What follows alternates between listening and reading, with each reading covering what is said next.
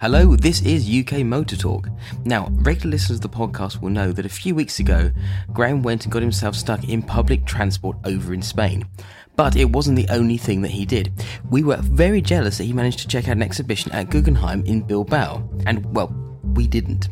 You'll appreciate this being polite and whispering. He is our car whisperer, Graham. But he visited an exhibition called Motion Auto Art Architecture, and this is what he found.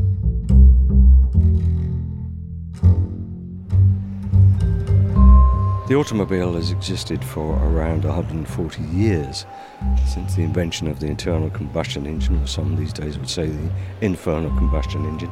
I've been around for the second half of that period, and for almost the entirety of that second 70 years, I've been fascinated by cars, by the speed, by the style, by the noise. All of those things attracted me as a very, very small kid, and that's a, a fascination, a lifelong fascination that's just stayed with me.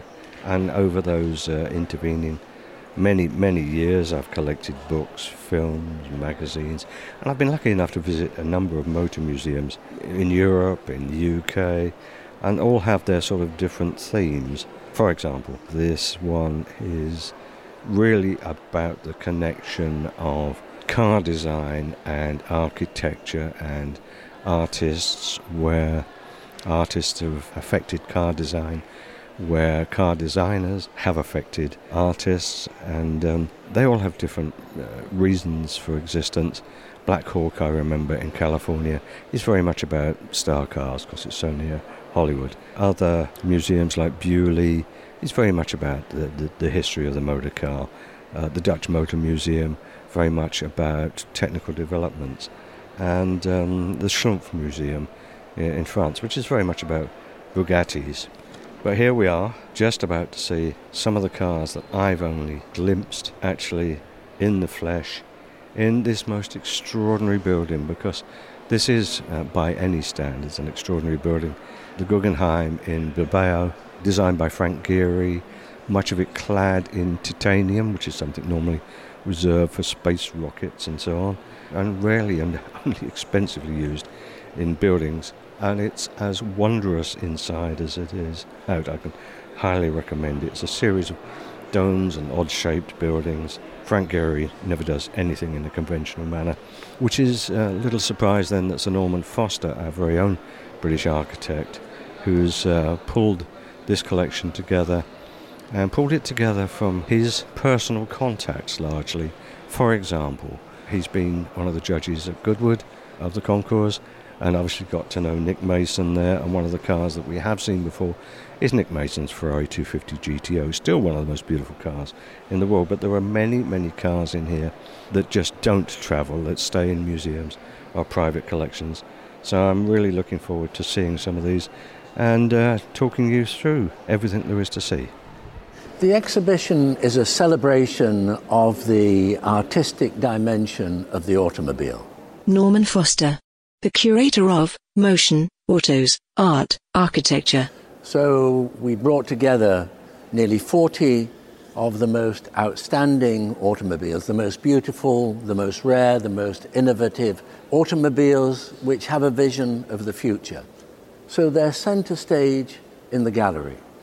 But it's a wider scan. It's about the relationship between different aspects of design, art, sculpture, painting, architecture, graphics, fashion, a holistic view of, of art and design in the widest sense. So, the full title, Motion, Autos, Art and Architecture, states very well exactly what the exhibition's all about. And it attempts to, I think, celebrate the motor car through its 140 years or so but also acknowledge the fact that it's on its way out. It isn't going to be what it once was, and as the car that we recognize, it will soon cease to exist. Breaking down the traditional barriers and saying that really design is all encompassing, it's around us, and bringing attention perhaps to uh, some things that we think of as being of today autonomous driving, electric propulsion, and making the viewer aware that those as ideas go back in time. That at the turn of the century, the 19th, 20th century, that electric propulsion was a major element and very advanced. Interestingly, Volkswagen, Cadillac are two of the uh, sponsors and patrons, Sennheiser and the Automotive Intelligence Centre. So there's a lot of people involved with this. So, straight into the main hall and the very granddaddy of them all, the uh, Benz, which was, uh, I think, 1894, 1896. Hang on, let's have a look. 1886. I have actually seen this car before because it did one year appear at Goodwood. Not in use, but it is a recreation. The uh, original does exist, but it's so precious that it's never moved out of the museum. And this was, you know, state of the art 1886. Very, very simple petrol engine at the rear, two large wheels, entirely chain driven, and one single wheel still, uh, the front steered with a tiller adequate for two people. I wouldn't feel very safe, I don't think, travelling in it, but then that was a common enough view at the time that, um, that it was indeed perhaps dangerous to go as fast as five miles an hour and would your face fall off. People really thought these things. This one was driven, uh, the original, in 1888 was driven um, 106 kilometres from Mannheim to Pforzheim and back, the first ever long distance journey by automobile that really sort of began it all. And then we take a leap into the 1930s with the Chrysler Airflow. I mean, it's a large American car, but it's aerodynamically far ahead of anything of its time with a curving front grille, lamps built in. Everything about it is curvaceous quite literally, and that's um, what was wanted at the time. Though that was a real forerunner. But interestingly, uh, alongside it, the uh, Tatra, and the Tatra was also a very adventurous car. This is the T87 from 1948. Tatra, mm, well, it's okay. We probably regard it these days as uh, as rather old-fashioned. In its day, it certainly was not that. Built in Czechoslovakia, originally from the 1930s, but it's extraordinarily aerodynamic again, rear engined with huge rear scoops and a fabulous rear tail, which um, completely unseen of its time, and quite a large engine in the rear, huge vent. I mean, this is sort of thing we're seeing in, I guess, in supercars today.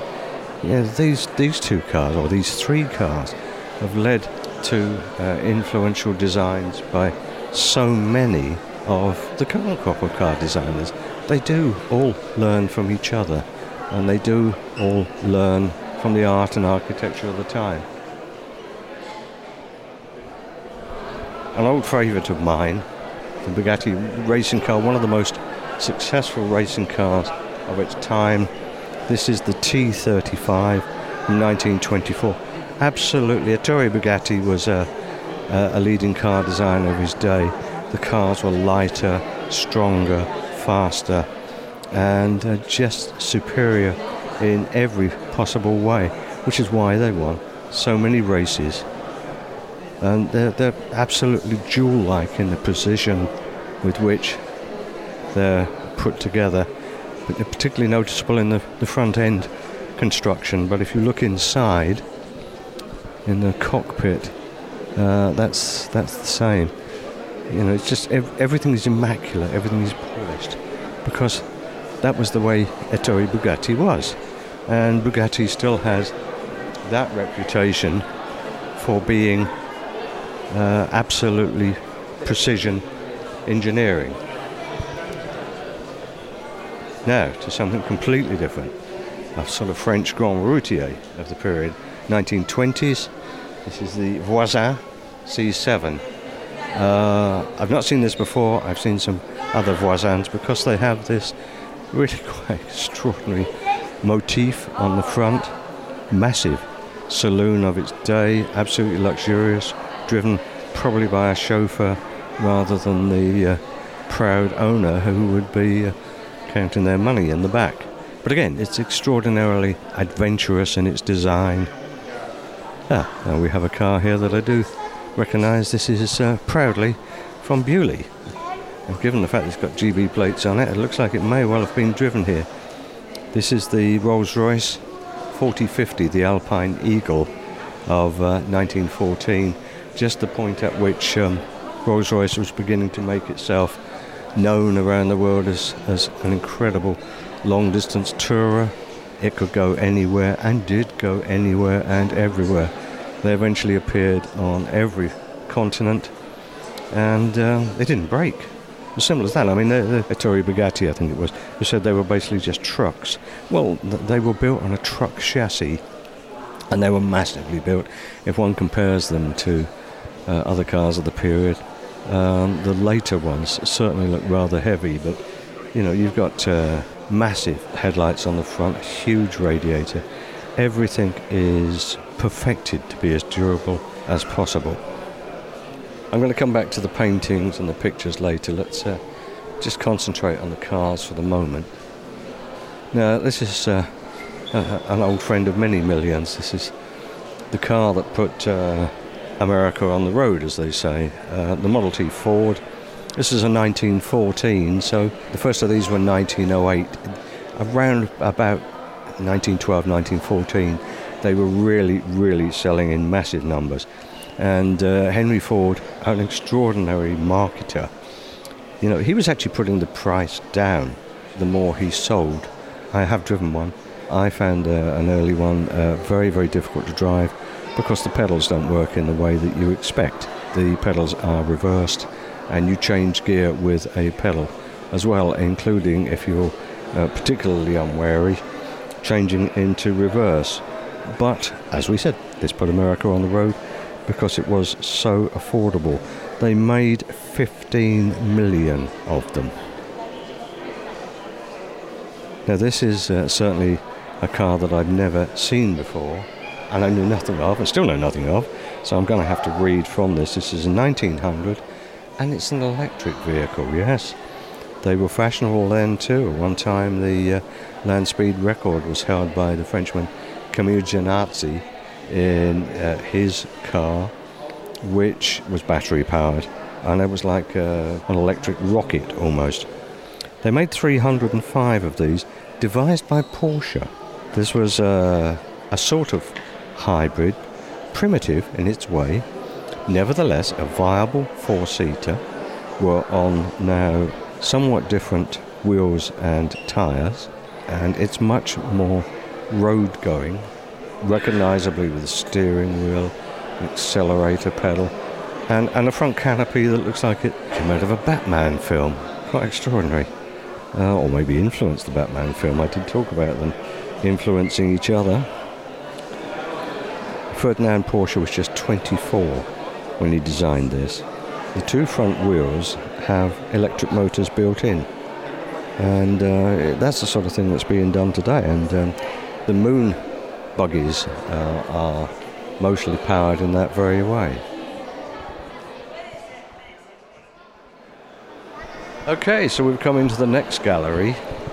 Now, this is a car, I don't think we've seen this one before, but I have seen one of these before.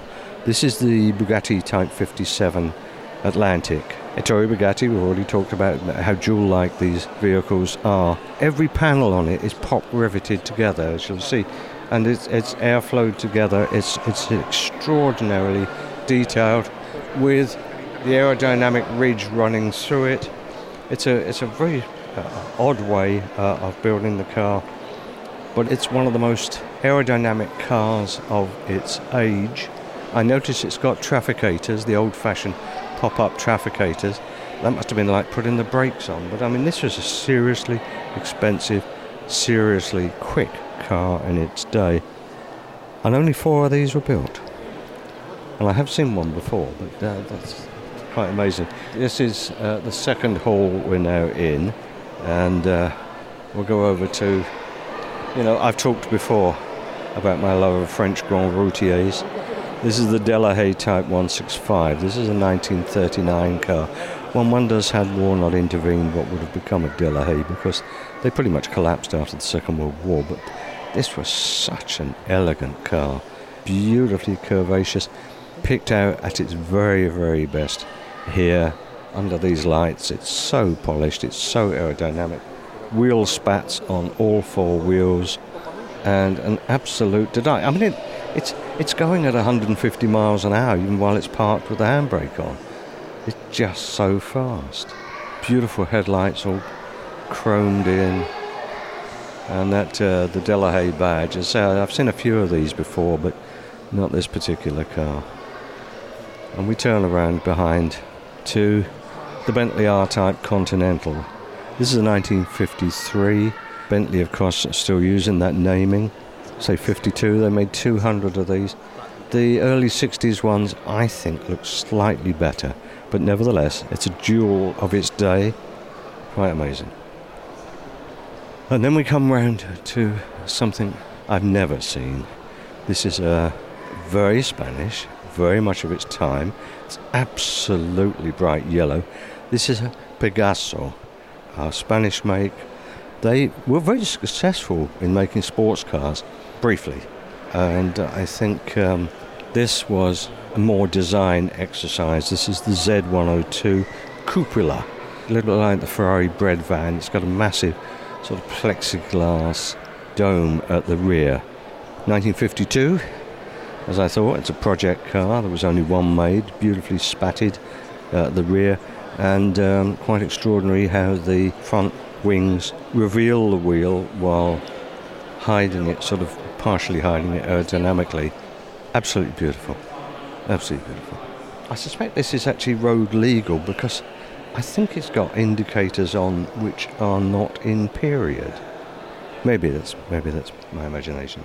And you wouldn't want to climb out of this without taking some care because the silencer is just outside the driver's door so one would have to be very careful where one placed the legs. And a large Henry Moore sculpture is all about the human form. I mean, we're all pretty aerodynamic. Well, some of us have put a little bit of weight on over the years, but um, we're all fairly slippery, not just when wet. So back into the first hole, looking at some photos Now, the design for the um, Zeppelin, including a wooden form of and a model of. Bear in mind, these were fearsome modernist war machines in their day. A collection of posters from the 1920s and 30s. The San Sebastian, well, San Sebastian just down the road from here, in fact, with a circuit in the 1920s and 30s uh, early 30s, certainly. You know, all of these cars, as displayed here, were just doing 200 miles an hour. And bear in mind, in 1935, you could do 200 miles an hour in a racing car. They were capable of doing that. Grand Prix cars have been capable of doing 200 miles an hour for a very, very long time.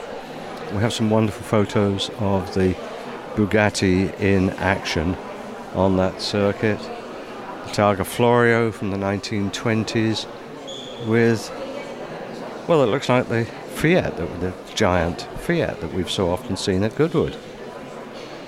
Actually racing. That's extraordinary. And going through a wheel change in the pits. And some of these I've seen before. Some of the great paintings of the Le Mans races in the early, th- well, early mid 30s. The race series started in 1929, but they all they all move, even the ones where the cars are static. Frederick Gordon Crosby, uh, the great English artist, so they've got several of his works here. Unsurprisingly, he's one of the great and most collectible of uh, motoring and motorsport artists. Some wonderful black and whites. Le Corbusier.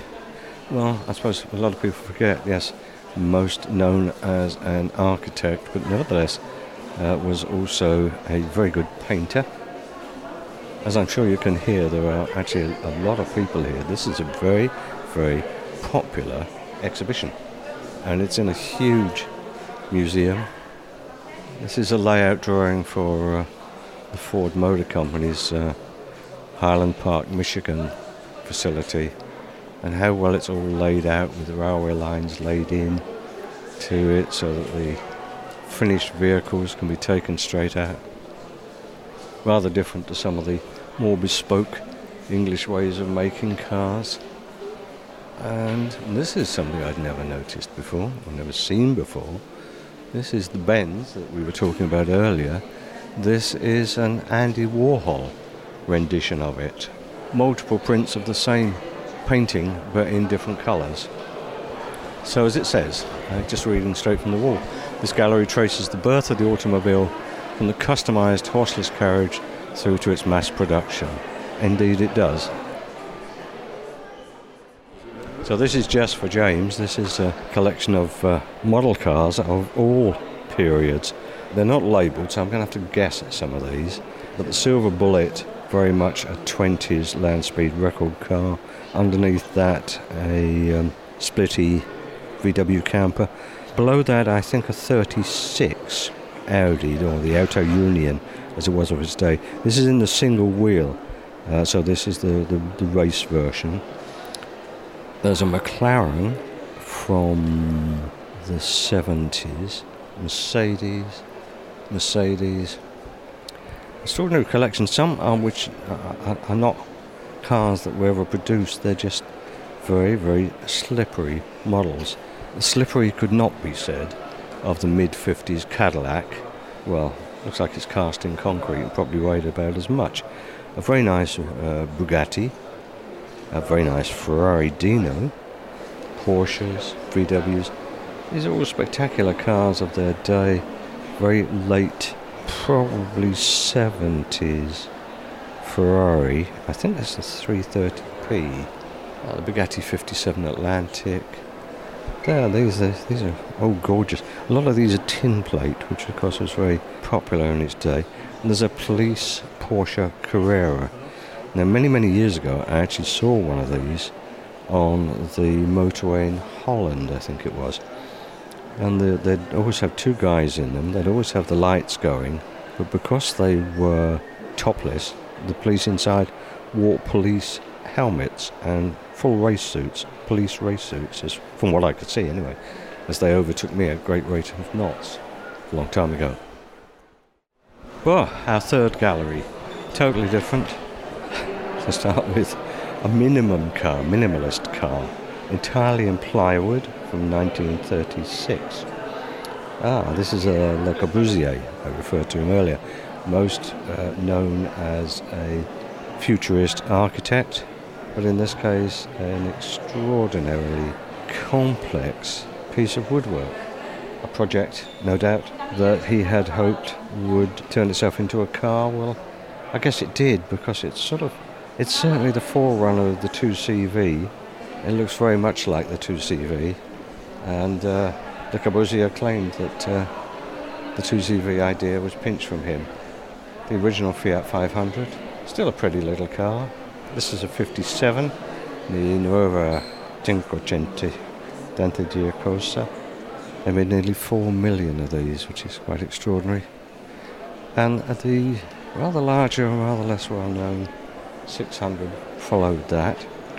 But this is BMW's take on it. This is the BMW 600 from 1957, designed by Willie Black. This is a front entry car it must have been interesting scramble to get into the back seats, but uh, like the sort of Isetta of the period, entirely entered from the front. I've not seen one of these before. It's an interesting piece of design packaging to get everything in there, and everything is actually sort of connected to the front door, which is really quite bizarre. And then we come on to an old friend, because uh, this is uh, this has been seen in many places.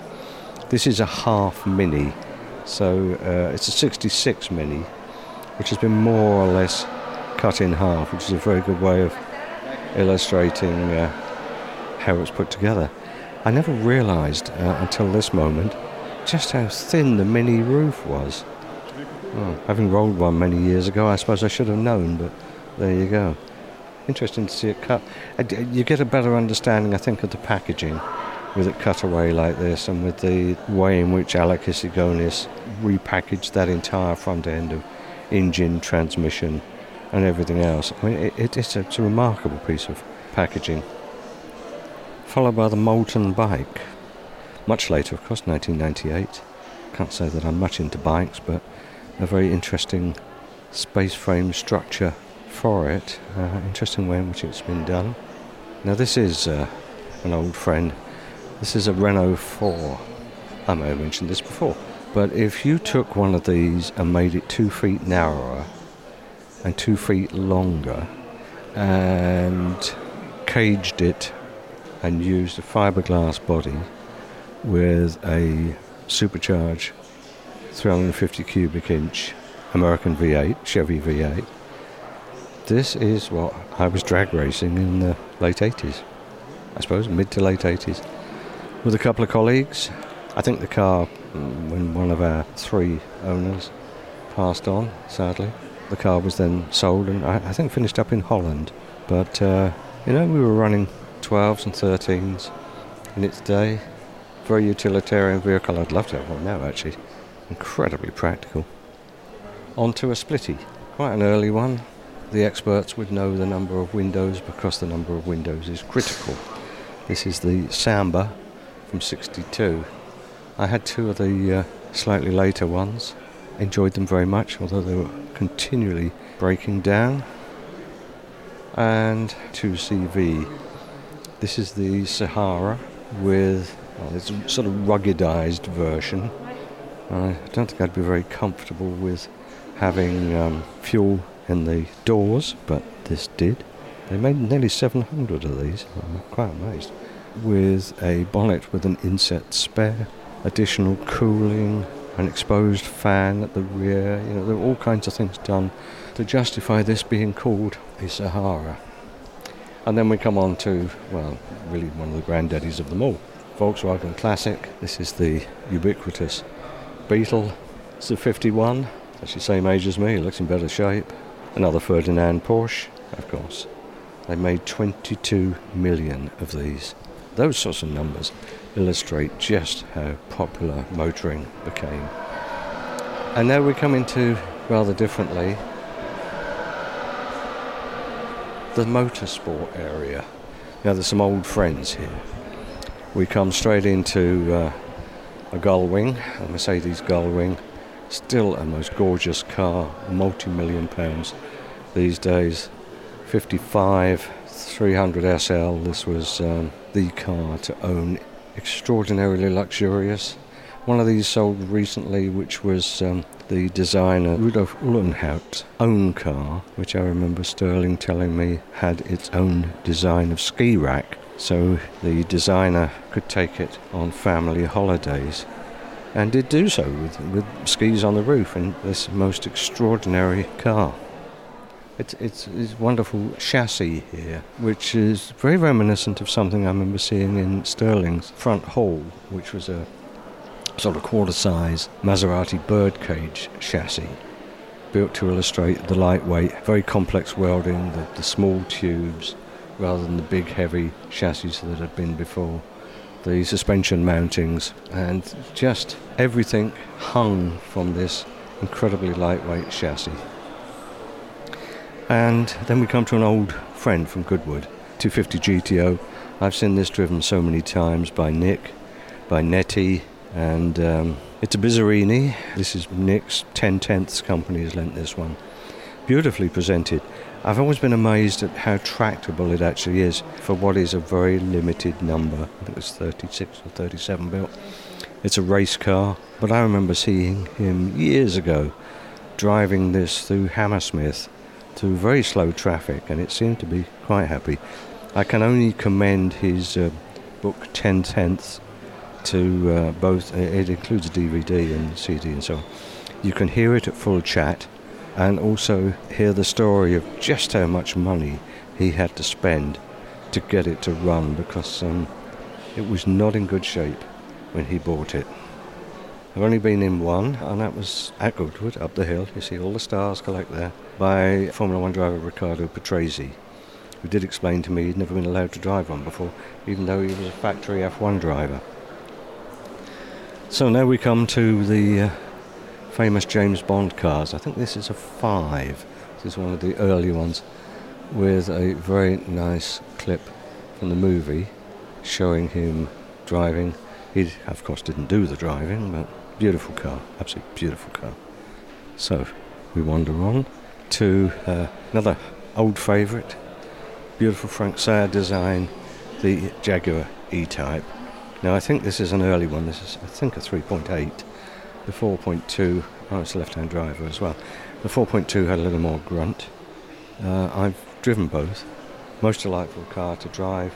Beautifully accurate steering, fabulous brakes, and all this stuff developed at Le Mans. So this is a 63. You know, I wouldn't have believed they made 70,000 of these. And this is from Norman Foster's collection. Actually, a surprising number of these cars are. I did start this by saying he's a bit of a car nut. And uh, he certainly is. The Porsche 356 right beside it. This is an early 1951. Again, this is Norman Foster's. As it says under the uh, heading Sporting, the five examples selected are each in their own way a delight to behold, quite apart from their racing pedigrees. Well, of course, they did have racing pedigrees. The 300 SL, of course, came out of the 300 race cars. The Porsches were race cars. The Malcolm Sayer design came from the C and particularly the D type. The 250 GTO was pure race car. And a rather nice collection of quite large scale BMW race cars. The, oh, these are the models of the BMW art cars. I quite like the. It's a very recent Le Mans car with on its rear wing. You know, everybody puts just their um, logo or whatever their advertising chat. This says, lack of charisma can be fatal. Can't argue with that, could you? We'll pass by all the BMW art cars, and then we go into probably the area that I've been most interested in, which is the futurist cars. Now, this is a car I've never seen in the flesh. This is Buckminster Fuller, for those of you who are familiar with geodesic domes. Bucky Fuller was the inventor of the geodesic dome. He also invented, well, he invented lots of things, but he invented the Dymaxion car, which was, I say, I've never seen one in the flesh. Now, I didn't know this is another Norman Foster car. I'm beginning to wonder how many of these he actually owns. This is car number four. Well, there are only four made. And I'm sure that I can describe it. I think it has to uh, be matched to the photos and videos to make any sort of sense at all. It is so rare. Engine right at the back, ventilated fin. And,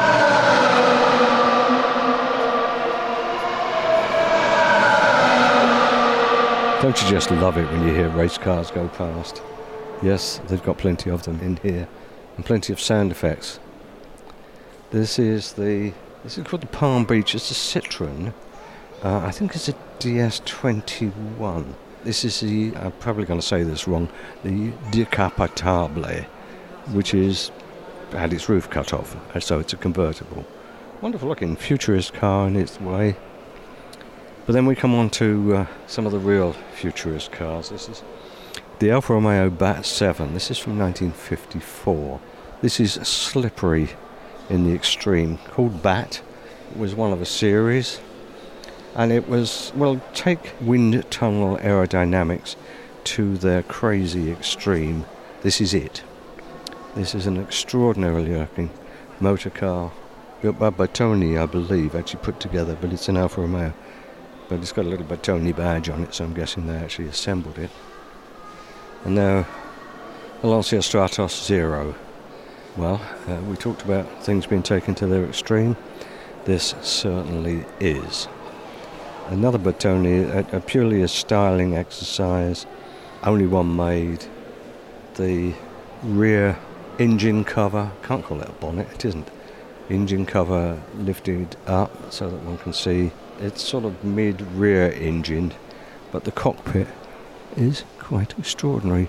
And the only way in or out is by lifting the entire front, which you couldn't get enough leverage to do it physically, so I'm guessing it's got some sort of power assistance.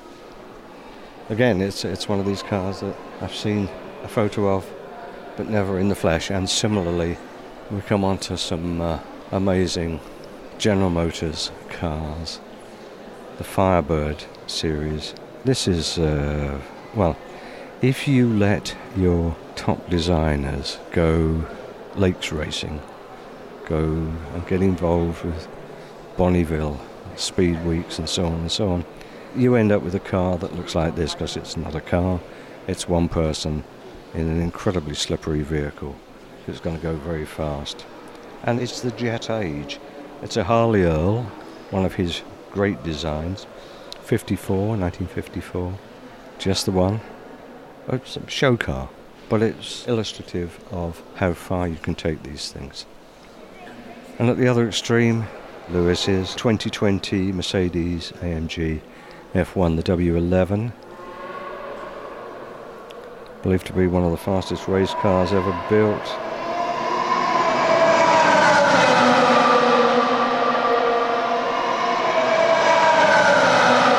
Now, you either love that noise or it's the devil's work. I love it personally. Just goes to show you how absolutely tiny the driver's area is of this and how complex the fences are. Away from current race team cars and some very, very nice blown up photos of the differing F1 teams of the period of their pit crews at work. It's a tribute to those pit crews and the extraordinary work they do. We're on to the Firebird 2. This was the show car, I think this was the Detroit show car from 56. Only two made, one of them apparently with a titanium body. Another Harley Earl design, they really did let him loose with some extraordinary designs and you know, that's where all the sort of the wings came from. We go on to the Firebird 3, which is adjacent. Rather interesting Thomas Heatherwick design study for a four-seater car. Here of the uh, the latest uh, London Routemaster bus, or it isn't Routemaster, the latest London bus. So this is the Firebird 3, Harley Earl uh, at his wildest again, 1958. And again, a one off. These are all out of General Motors Museum. This could be driven remotely. Quite extraordinary that is, too, in its day, 58. But then uh, Mercedes, I seem to remember in the late 50s, very early 60s, were experimenting with these things. Oh, there's some interesting Americana in the next hall. The Cadillac Eldorado Biarritz from 59. We talked about the Harley Earl and the wings and fins.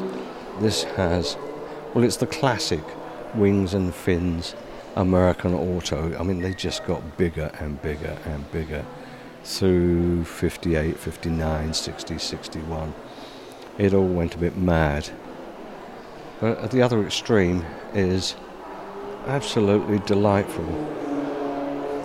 Lakes Racer, the Ford Pierson Brothers Coupe from 34 well, I don't think it is from 34. It, it was based upon a 34 Model B, I would think, but they built it in 1950.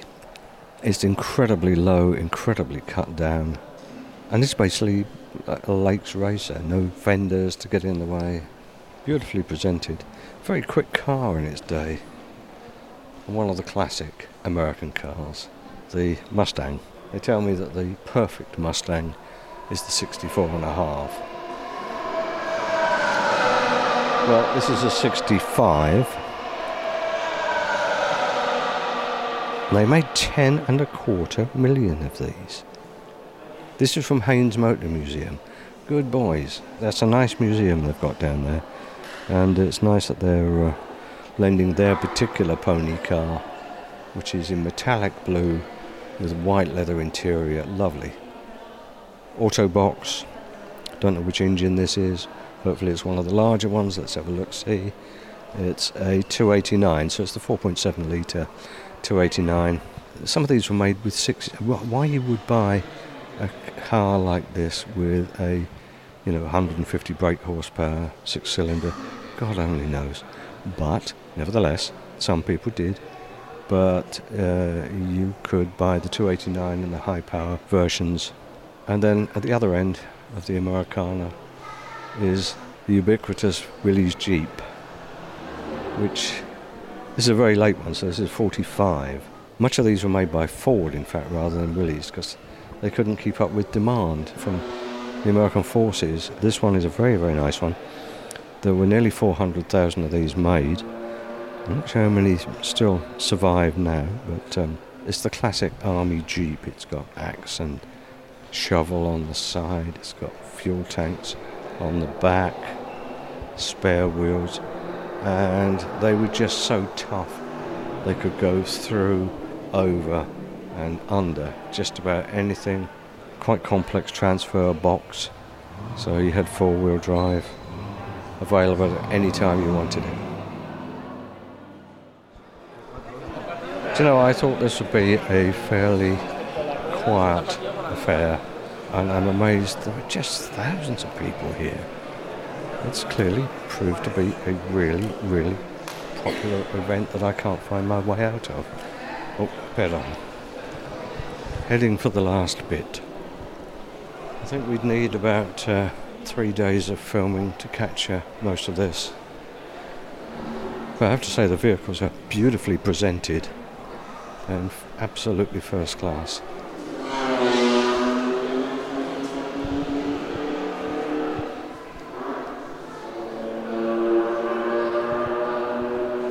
This is their Sound of Motion gallery.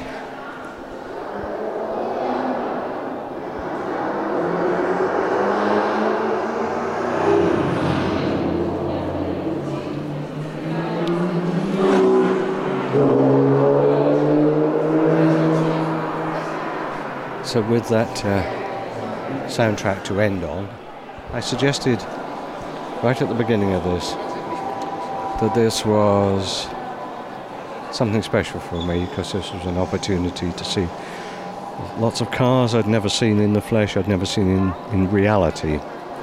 They were things that I'd not even seen in museums because I haven't been to the Fiat Museum in Torino, but obviously should go. And I haven't been to the General Motors Museum either, and obviously should go. Well, well that's something for the future. So maybe we'll see some of these cars again. But for me, this has been a quite extraordinary day out in one of the most extraordinary museums in Europe, if not the world. All credit to Norman Foster that he's been able to uh, pull this together. Clearly, he's worked with other people who've advised and, and actually found the cars because so many of these are from private collections, but I hadn't realised that his own collection was so extensive. And with the help of uh, Nick Mason and Ten Tenths, they've pulled this together, and uh, hopefully we'll see some of these cars appear at Goodwood, which is the Festival of Speed, particularly, is where you see so many cars that you just can't see, and there you see them, at least in display mode up the hill. So uh, this is a one-off exhibition. I'm hopeful that it might tour. I can find in discussing this with the press office, there's no mention of it so far, but it won't have a home which is as spectacular as Frank Gehry's Guggenheim Museum. But it ain't half hot in here, Mum, and uh, it's time to go and get some fresh air.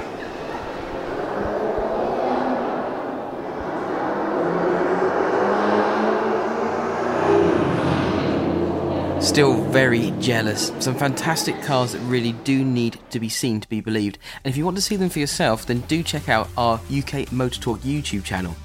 The exhibition is in Bilbao until Sunday, the 18th of September, so if you happen to be a lot more local than us, then you really must go. If, on the other hand, you happen to be going to Goodwood Revival next weekend, do give us a shout. If not, we'll be there from bright and early on Friday morning, so keep an eye on all of the socials, ukmotortalk.co.uk, and we are at UK Motor Talk pretty much everywhere, and especially this very podcast feed to make sure you don't miss any of our coverage. Until then, goodbye, take care. UK Motor Talk, a first take media production.